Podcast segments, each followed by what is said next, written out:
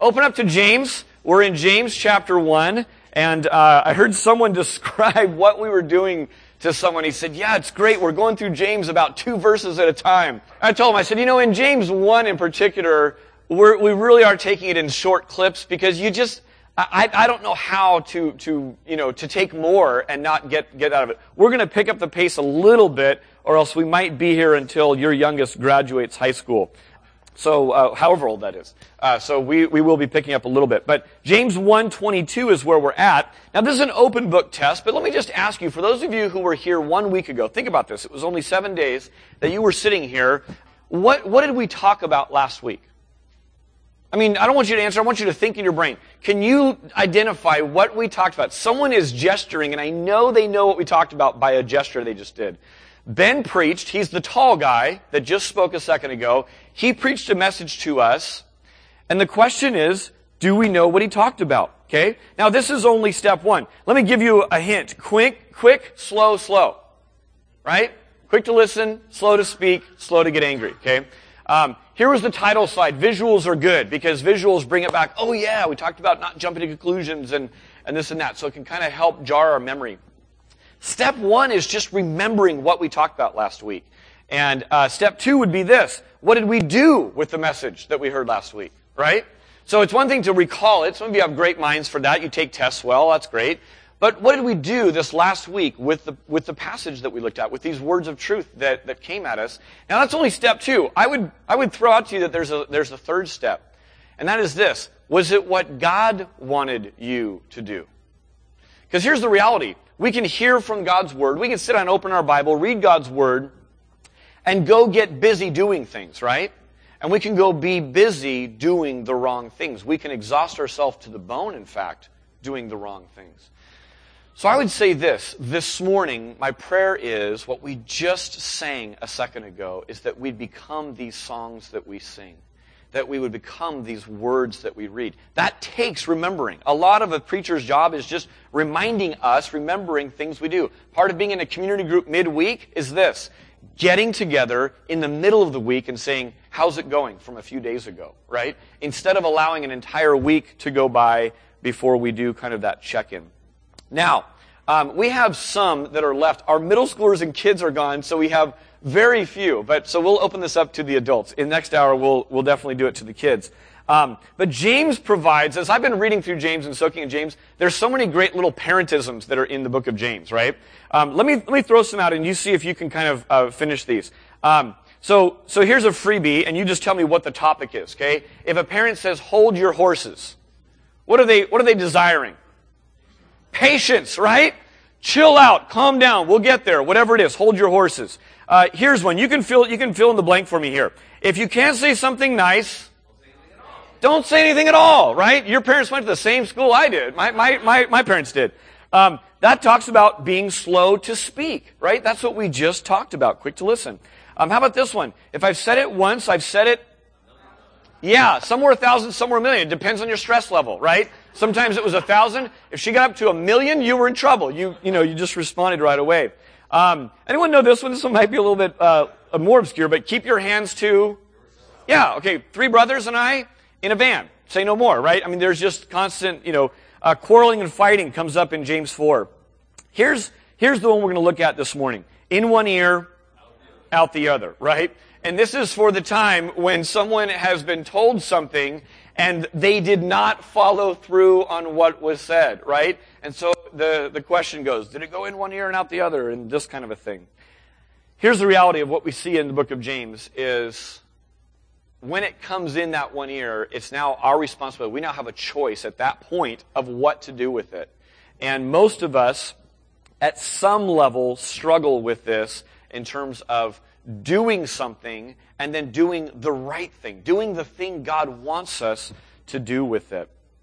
This uh, passage that we're in this morning really is one of the key passages. And in fact, uh, the theme that we've gone with uh, for the series really kind of turns on, on this passage and a few others like it. We're going to hit the same idea of doing a few different times in the book of James because he keeps weaving that thread uh, kind of kind of through the, the, the whole series. James, in essence, thus far has been about um, a little series of tests. And what these tests do is they reveal who you really are. They're not changing you, but they're just uncovering what's already there. He talks about trials. He jumps right into it with trials. Remember, he's writing to the 12 tribes who are part of the dispersion. They've been dispersed. Why? Because of their faith, right? They've been dispersed. So they're in trials. They're right in the midst of trials that he's talking to. And um, he brings up trials and he brings up money. And these are different kinds of tests to just reveal where you are at with your faith. Now, uh, this one here that we're looking at now is talking about action, what you do with God's Word, how you respond to God's Word. And it's going to show, it's going to reveal if your faith is alive or dead. Last week we talked a little bit about listening and receiving the Word. Remember meekly receiving the, the, the, the Word implanted? Today's talking about responding to the Word. Here's a few kind of cliches that come out of this, whether you're a Christian or not, whether you've ever opened the Bible or not, we instinctively all value what we're talking about today, okay? Talk is cheap, right? Actions speak louder than words. I used to intern under this junior high pastor, and he was very fond of saying this. Your walk talks and your talk talks, but, but your walk talks louder than your talk talks. He loves saying that just because it's kind of fun to say. But it's true. And that's, those are some of the cliches that people in the business world, in any relationship you've ever been a part of, in your school, in your job, these, these values are here. Let's read James chapter 1, 22. I'll read, you follow along, and it says this. But be doers of the word and not hearers only, deceiving yourselves. For if anyone is a hearer of the word and not a doer, he is like a man who looks intently at his natural face in a mirror. For he looks at himself and goes away and at once forgets what he was like. But the one who looks intently, uh, looks into the perfect law, the law of liberty, and perseveres, being no hearer who forgets, but a doer who acts, he will be blessed in his doing. Now, this is not a really, really difficult passage to understand. I don't need to connect you with kind of first century Near Eastern culture to kind of unlock the meaning of this. There's no great mystery to the Greek that we have to go in and uncover. It's a pretty straightforward passage. The, the illustration works as well today about a mirror and a person looking into it as it did when he first wrote it. Now here's the reality though. I think some people would prefer on a Sunday morning to come in to an air conditioned building on a soft seat and dive into the study of this. Let's dive into it and really wrestle with the wording and all of that. Why? Because it's easier to do Bible study than to receive a simple message and then be faced with a choice simple obedience or simple disobedience. Isn't it? I mean, really, it's easy to sit down, get into my office, crack open things and look at it and do all that without internalizing the message I'm about to preach and, and get the, the facts right, get the knowledge right, ever build more knowledge without a simple doing. This passage is not that passage. Uh, there's several times in the Old Testament, I just read, I just started Jeremiah this morning. Um, Joel says this. Uh, over and over in the prophets it says this. The word of the Lord came to Joel, let's say, right? And then it, and then it was given to the people of God. Let me ask you this. When the word of the Lord comes, to you. Let me throw out a few names and see if you identify with any of these. I realized at the end of the list, I identified with all of them at some point. Do you run like Jonah? The story, the word of the Lord comes to Jonah, he bolts. Doesn't work out great for him. Do you grumble like the Israelites? That's a common theme for the Israelites. Do you scheme like Jacob? Or do you get up and obey like a Matthew?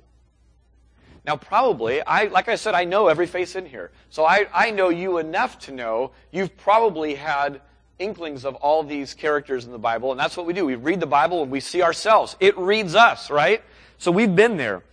The key is this, that the blessing always comes in the obeying and not just in the knowing. So it's not enough to come and know something. It's, it's, it's the, the, the blessing comes in doing it.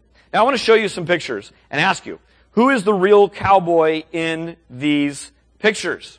You're looking for the genuine thing. Who's the real thing in these pictures? Okay? Upper right, I heard. Oh, bottom right. Okay? Now, as you're kind of chewing on this, let me give you the answer. Ready? We don't know. I mean, unless you know this person personally, you can't tell from these pictures, right? I mean, I look at the guy on the left and he's outdoors, but that looks a little bit too surreal, like a little staged maybe, right? Uh, the guy on the upper right is a country western artist. I just Googled country western artist and put him in. He's pretty glossy looking. Maybe he sings about stuff he really does. I don't know.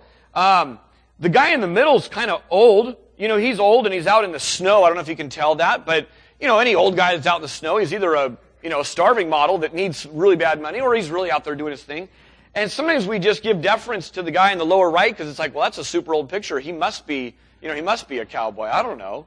Um, Here's, here's, here's the, the, the, the, point. That clothes, location, and your pose doesn't make you a cowboy. Right? That's not what makes you a cowboy. Think about it.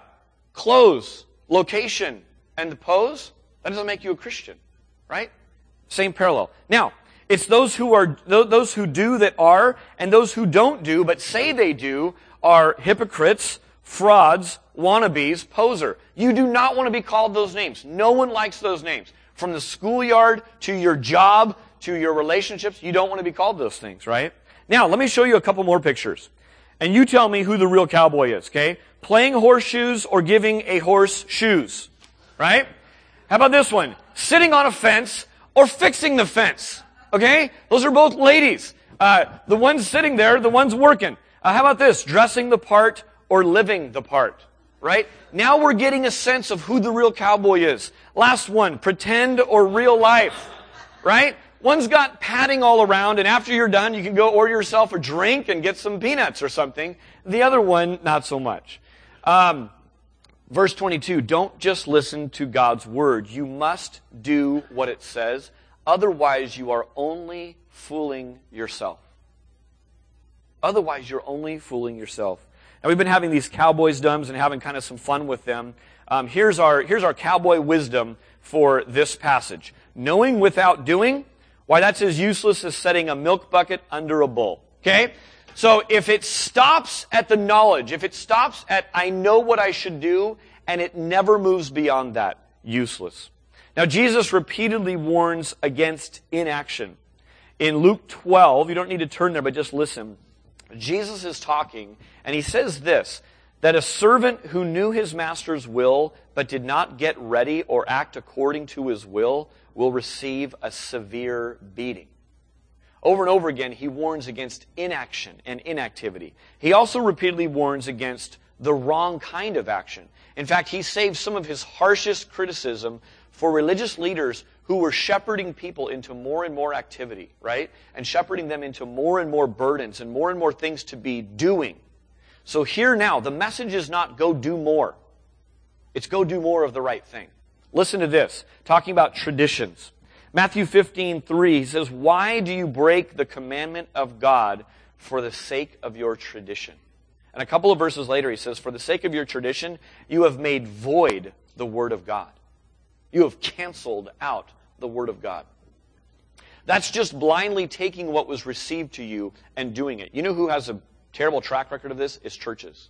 One of the healthy things that Valley got to be a part of is to be a 50 year old church and to spawn a new church and be part of that. Because what that does is that asks questions. Why are we still doing what we're doing and should we still be doing it? Or have we just been handed down something that we're just doing over and over and we don't really know the reasons? Or it's not really even biblical. So that's why we continue to come and submit ourselves to God's Word. Finally, with this idea, Jesus gave so many things. I could literally just sit here and quote the words of Jesus on this topic. But he applies basic logic to this. Listen to the simple basic logic of Luke 6:46. Why do you call me Lord, Lord, and not do what I tell you? Right? Here's what this, here's what this came to my mind. Who's your Lord but your boss, right? You show up to work, you're late. Again. The boss nabs you in the hallway and says, you're late again. And you respond with this. I know that I'm supposed to be here at 8:30. It's 9:15. Your boss would say, "Why on earth are you telling me this?" You, and, and, and you somehow want to stand on a platform of saying, "Well, I knew the right time to be here." And you're standing in the hallway at 9:15 with your boss. What's your boss going to say to you? Something along these lines, right? and you probably won't have a boss named him anymore, right? I mean, that's, that's just the way it goes. And so to walk up and offer some feeble excuse of we knew the right thing to do, but not to act on it falls really flat. Here are some ways that I think we deceive ourselves. It says you're only fooling yourselves if you do this. Uh, one is this, is to have no action at all. Now imagine Jesus calling the first disciples and he walks up to one and he says, follow me and I will make you fishers of men. And the person then responds by saying, right behind you, Jesus, you are a great Lord and a great master and I just want to give testimony and praise. In fact, I'm going to write something about how great you are as a leader and a teacher. And Jesus looks behind him and there's no one behind him. In fact, the voice is getting just more and more faint as he's talking away and Jesus keeps walking. Jesus comes to someone else and passes by Levi sitting in a tax booth. He says, follow me. And Levi decides to whip out his guitar and goes, where you go, I'll go. Where you stay, I'll stay. I will follow. He starts singing praise songs to him. Meanwhile, Jesus is walking away. And Levi's sitting there singing praise songs. Now, wouldn't that be an odd scene? Of course it would. Would you call those people his disciples? Of course you wouldn't. They didn't obey the simple command, get up and follow me. Jesus didn't repeat himself. He just eh, offered this and people followed him, got up and followed him. Now, how about you and I? Sometimes we read something in the scriptures and we go, man, I'm going to pray about that. I need to talk to that with my small group. I need to share this with someone. I need to internalize this. I need to write a song. I need to sing more songs. Now, us singing in here, worshiping, great stuff. Us being in here for God's word and learning, great stuff. But if it stops at that, we're only deceiving ourselves if it's leading to no action. Instead, Simon and Andrew immediately left their nets and followed him. Don't be deceived. A genuine profession in Jesus Christ is evidenced more by what we do than what we claim, right? This is true in every area of life. If you are an expert at something in here, then you are annoyed when someone comes along and it's quite clear that they don't, they've never really actually done what they're talking about. It doesn't bother me if someone comes and talks about chef terms and they're talking and, and uh, they're not really a chef. They don't really cook. They just know a lot of the lingo. That doesn't bother me much because I'm not very good at cooking. But if it were something that I was passionate about and a hobby that I was good at, and I heard them talking, and just by their words even, I'm like, that's not even true. Like it's clear this person's never actually been on a motorcycle or been on this or, or done that, then it kind of irks you a little bit. Doing what we uh, do rather than just claiming what we do is where it's at. Here's the second one is wrong action. But the one who looks intently into the perfect law, the law of liberty, our passage says, and perseveres, being no hearer who forgets, but a doer who acts, he will be blessed in his doing. So not just action, but the right kind of action, informed action. Now, I happen to have done a wedding uh, last weekend, and it was an amazing wedding, an amazing shindig, if I can call it that. And it was uh, it was really a fun time because it was a, a former middle schooler of mine from from eons ago, and it was really neat to be able to be there and do the wedding. And here I was um, preaching a sermon to two people. And that's what's unique about a wedding is you're really writing it for, for two specific people. And I was sitting there talking to them about marriage. And I was basically sharing these kinds of thoughts. That marriage, that, that a great marriage is more than I do or I love with words, but rather doing and loving, right? Demonstrated and demonstrated daily. I began to lay out from the scriptures uh, what I believe is, is the normal requirements for a bride and groom. Normal requirements for a Christian marriage to just move forward in life. And as I read these things, here's the reality. When you see what we're supposed to do, husbands, to love our wives, to love our wives as Christ loved the church, and for, for women to respect their husbands and to be a teammate and not a competitor, and for this to last for a lifetime, here's what I tell every single couple. That what the Bible requires from us is not difficult. It's impossible. It's utterly impossible by yourself. And so that's why it actually brings us daily to a point of being on our knees, asking for the enabling grace of God to carry out what He wants us to do, and for the forgiveness that the gospel provides when we don't do it. Now, anytime I ever preach a, a uh, wedding sermon, I, there's always two kinds of reaction. Almost every single wedding I think I've ever done, there are two kinds of very, very strong reactions. One kind of reaction I got at this wedding, and I've gotten at most weddings, and that is this. People will come to me.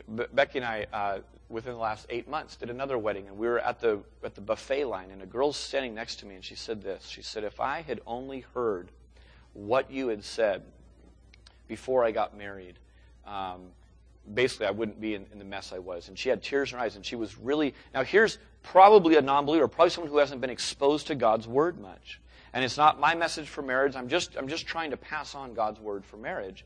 And, um, and over and over, people will say, wow, that's, that's really inspiring, or that, that really is, is profound. Or they'll, they'll, they'll say different kinds of kind of positive terms. The flip side of that is I almost always get someone with me who comes and levels their gaze at me and has, one has, wants to have words with me. In the Old West, they'd want to go like draw or something. You know, I don't know. But they're really, really fired up about this message.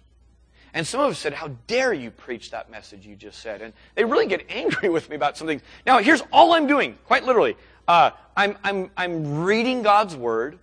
I'm saying a few thoughts about it, but, but I'm really just giving what I think is a basic, normal Christian message for, for a wedding. I was sitting at the table this last time, and I was talking, and, um, and I, I, was sitting next to a really wonderful gentleman. We had, a, we had a great conversation about all kinds of stuff, actually. But here was a comment he made, and this was the kind of the negative side of it. He said this. He goes, um, he goes, boy, he goes, uh, is it common for people to cry at, at, at, at your weddings? Because the, the bride started to tear up. And I said, yeah, it is actually. He goes, really? And I said, yeah. And I said, well, that's because, you know, the weddings I do, I said, I, I don't just do them. I'm not in the yellow pages. I, I do them for people I know and I care about. So I said, it's, it's actually quite common because I know them. There's a lot of a lot of relationship, and usually we've spent six weeks in our home doing premarital counseling, and it's a big moment. And so he was kind of fascinated by this, you know, this fact that, that, that people cried a lot. And then he said this. I thought it was great. It was said in a, in a good spirit, but you could tell where he's come from a little bit. He goes, "Boy, you sure read them the riot act up there." and I just started laughing. I said, "Boy, did I?"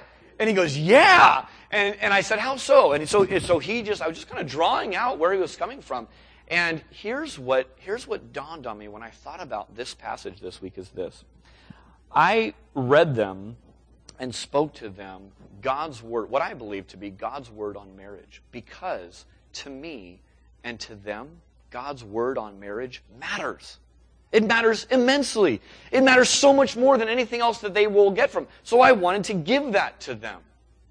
What I think I was hearing in this new friend that I got to make sitting at the dinner table was this is that the the words that were spoken in the vow, the whole picture of marriage and all of that are just it's just kind of a neat idea. And so to get any deeper than that and to press into that is all of a sudden feeling very invasive and very like a riot act, as he said, and it was it was a little bit intense for him. So I look at that and say, wow, if it's God's word, then doing it and really saying it in a serious, solemn way matters and it's weighty and we're going to give attention to it and we have every intention of walking in those words. If the marriage is set up as just this is a tradition, this is just something kind of cute we do, we get dressed up, we say a few things, we pass some things, we eat cake, and off we go, then it's light and, and unweighty and it doesn't really matter. The wrong actions um, lead to being deceived as well. So, not just action, but the right actions. Here's what you should not be deceived about we don't get to define what is to be done. God has already given the commands. We get to discover what those are and respond to them. When, when you're told, husbands, love your wives as Christ loved the church, you are now being given a manual on how to do that. Stay close to the Gospels and keep reading Jesus over and over and over to see how did he lead? How did he love? How did he serve? How did he speak? When did he not speak? When did he not chase after people and try to fix them? And so over and over again, we have clearly modeled for us and clearly commanded for us what we're to do as husbands. Wives, the same thing. So, when we see that, we don't get to define it. It's been defined for us. So let's not go about the wrong action. Here's the third way I think we can deceive ourselves is reaction or rash action. Some of you are prone to this. Some of you are prone to something happens and your whole life is one response to a crisis, one after another. Look at the word in verse 25, and if you have a pen out, maybe it would be good to circle this. And perseveres. But the one who looks intently at the perfect law, the law of liberty, and perseveres in it. That's a key word to highlight or circle in your scriptures. Because if you're persevering in an action, then it means that you're, you're convinced over and over as you submit yourself to God's Word and walk with God's people, this is still the right thing to be doing. Let's go back last week to anger, and I want you to stay with me here for a second. Let's take an illustration of anger, okay? Did you notice last week that it didn't say, don't ever get angry? What did it say? It says, be slow to anger, right? Be slow to anger. So that's the clear instruction. Elsewhere, we know we're not to let the sun go down on our anger. Uh, we know we're supposed to be angry and yet not sin. So there's all kinds of instruction on anger, but anger is a God given emotion. Think about what anger actually can do. Instead of being devoid of it, we are, we have been given it, and something that anger can do is it can motivate us to action. Where we would otherwise sit by, shake our head, tisk our fingers, and you know, whatever, it, it can actually motivate us to action. Think about, think about things that you're angry about. Now, rash or reaction is man focused and doesn't accomplish the righteousness of God. You know this. You know this from your life. You know this from some of you from just a wake of destruction that comes in that. When you rashly speak out, when you rashly react, most often that is man centered. That is, I was offended, I was violated, and I want to make things right.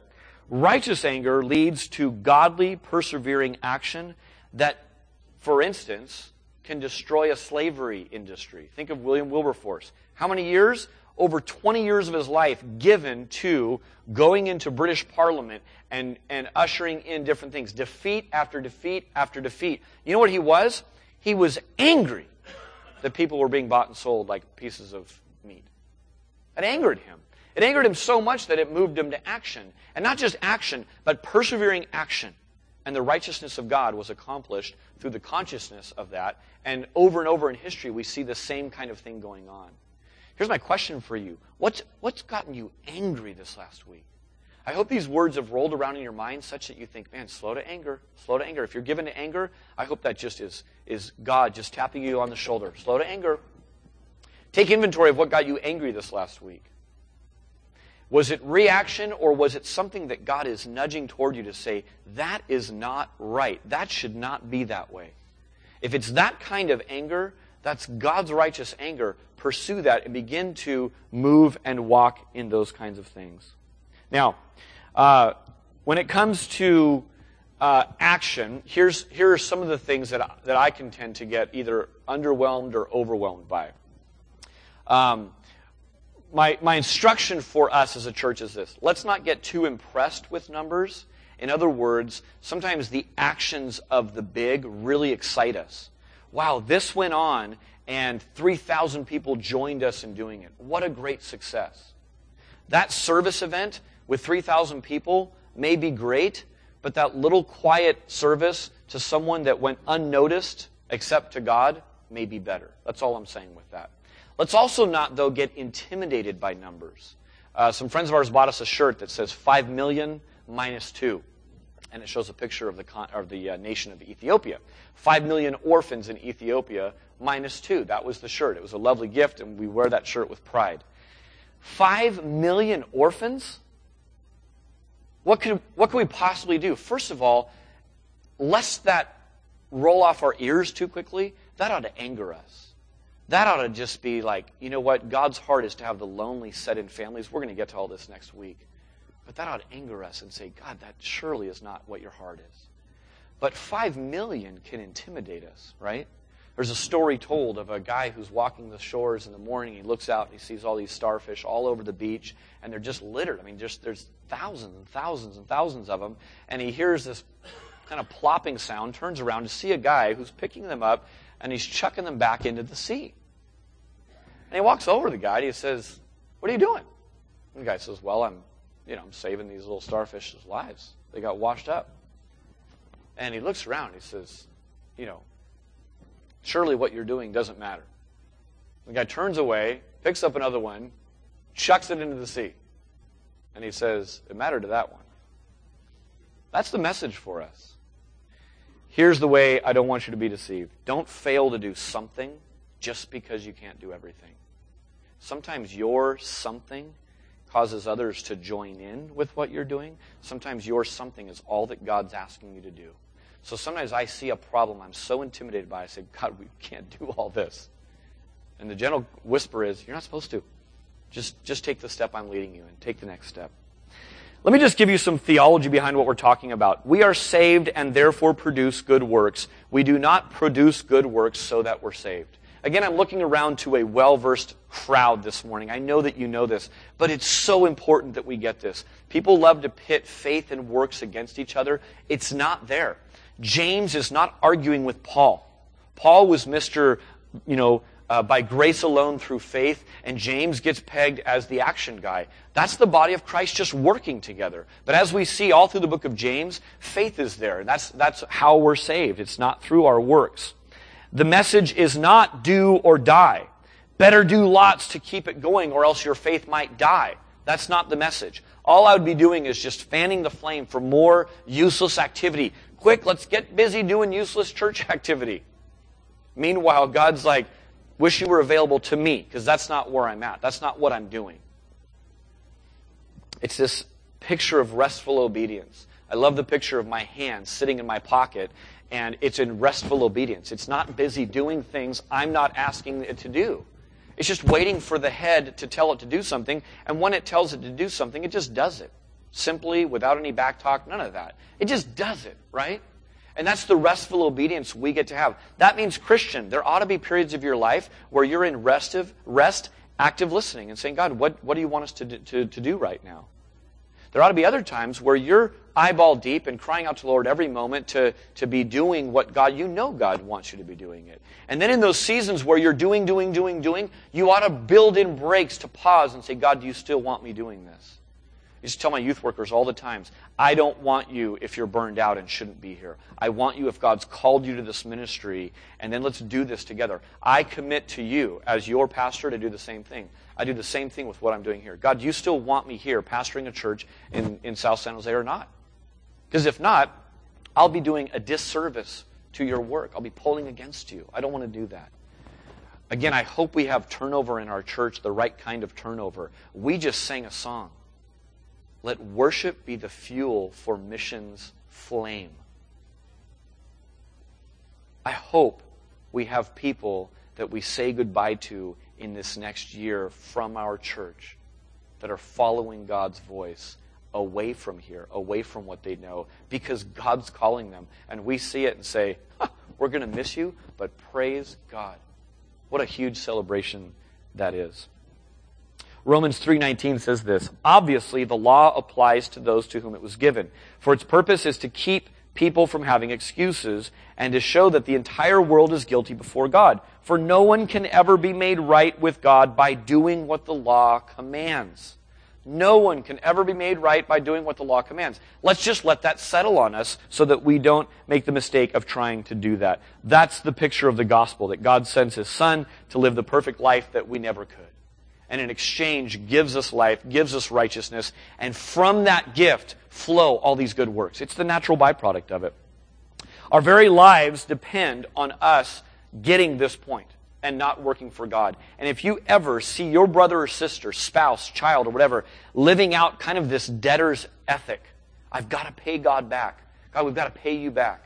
And you correct that brother. You correct that sister. If you hear words coming out of my mouth that are misconstrued that way, you come and you correct me and say, man, that sure sounds like we're, we're, we're starting to try to earn our way to God. We, may, it, may that never be said from us. Now, he talks about the idea of a mirror, and I want to just direct your attention to the mirror for a second. Look at the man with the mirror and the believer with the word kind of laid out in the text. Both of them observe and look into. There's no real discrepancy. Both those words mean that you're intently looking at things. It's not that one's a short, quick glance and the other one's an intent look. You're looking intently with both of them. One goes away, the other one perseveres, one forgets, the other one acts. Real simple, laid out illustration. Here's a great reminder for us. Tomorrow morning, when you look in the mirror, you can think of this passage.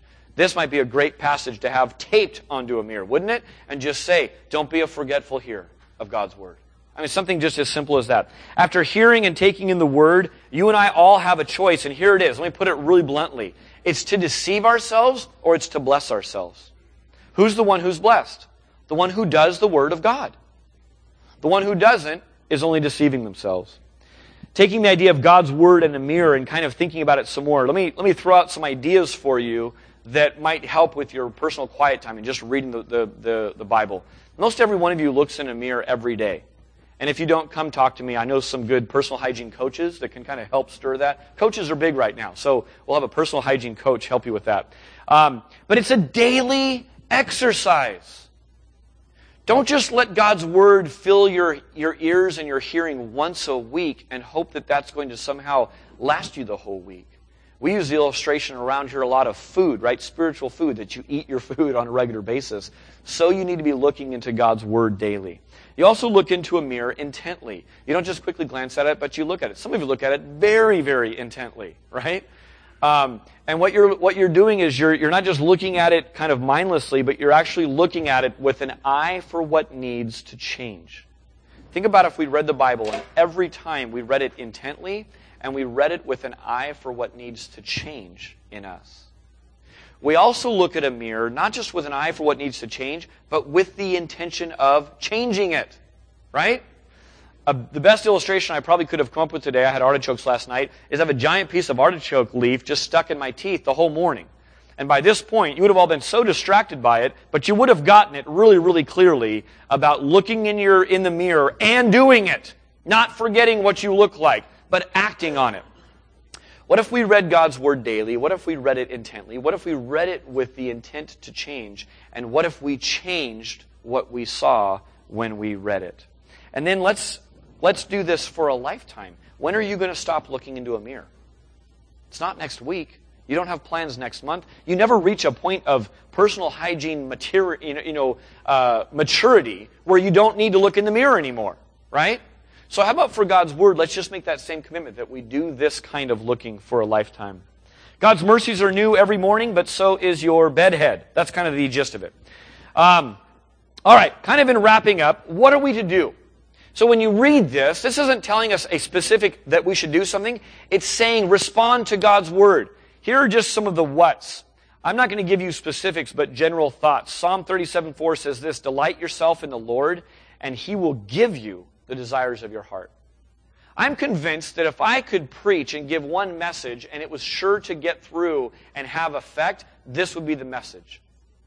Because I'm convinced if I, if, if, if we, all of us in this room, delighted ourselves in the Lord, He was our uttermost joy, He was our top delight, then literally I could get up here and say this do whatever you want this week. You go do whatever you want.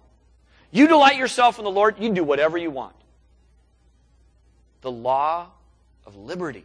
Do you see that?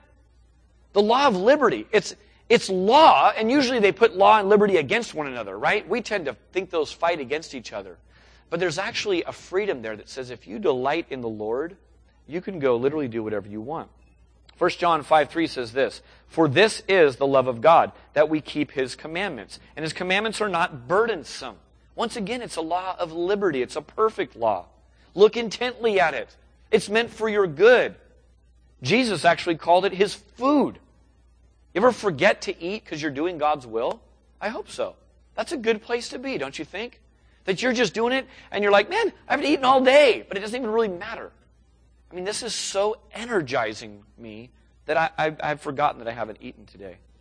This is what the law of liberty is about. It's the light yoke of Jesus that he wants to give to you.